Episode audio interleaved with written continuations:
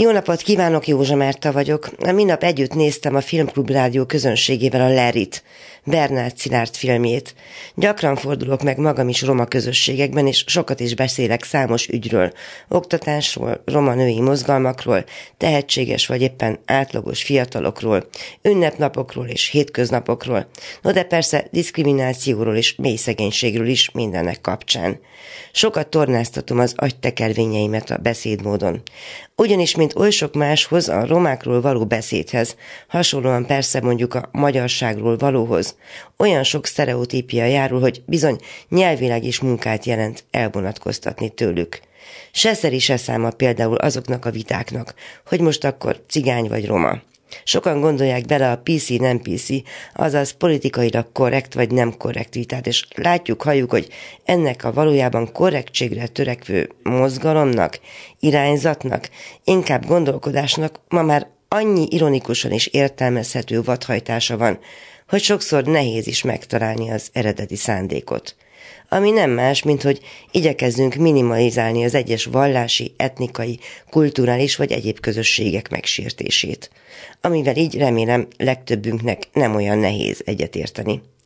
Erre persze rátelepedett a politikai kommunikáció is, és főként azokon a terepeken, mondjuk az eszmei árkoktól szabdalt és a vallásokat a közpolitikával totálisan összekeverő társadalmakban, mint teszem azt a magyar, hogy ne menjek messzire, szóval ezeken a kevéssé boldog helyszíneken sikerült is szitokszóvá tenni. Mit is?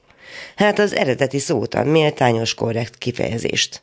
Úgy járt szegény, mint például a liberalizmus, amelynek a szótári jelentése most szólok, nem a patás ördög maga, hanem valami, ami igenis a szabadsággal kapcsolatos. Bár lassan elhiszem, hogy tömegek vannak, amelyek magasról tesznek, még a saját szabadságukra is, nemhogy a másokéra.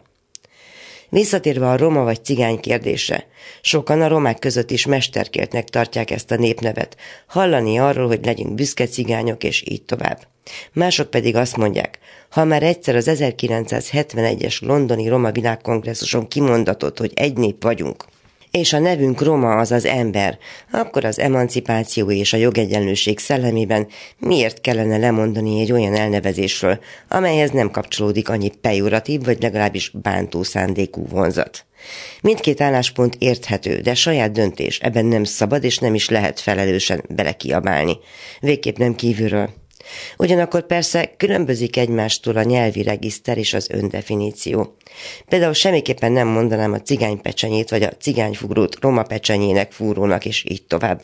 És nem csak azért, mert igen hülyén hangzik és értelme sincs, hanem amiatt sem, mert ez is bántó lenne bizony.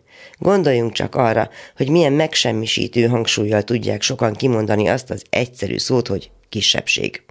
Miközben a romákra gondolnak, és arra, mit emögé képzelnek. Persze úgy, hogy látszólag semmi rosszat nem mondtak. És hogy hogy jön ide a Larry című film? Úgy, hogy nem beszél az se romákról, se cigányokról, se magyarokról, se parasztokról.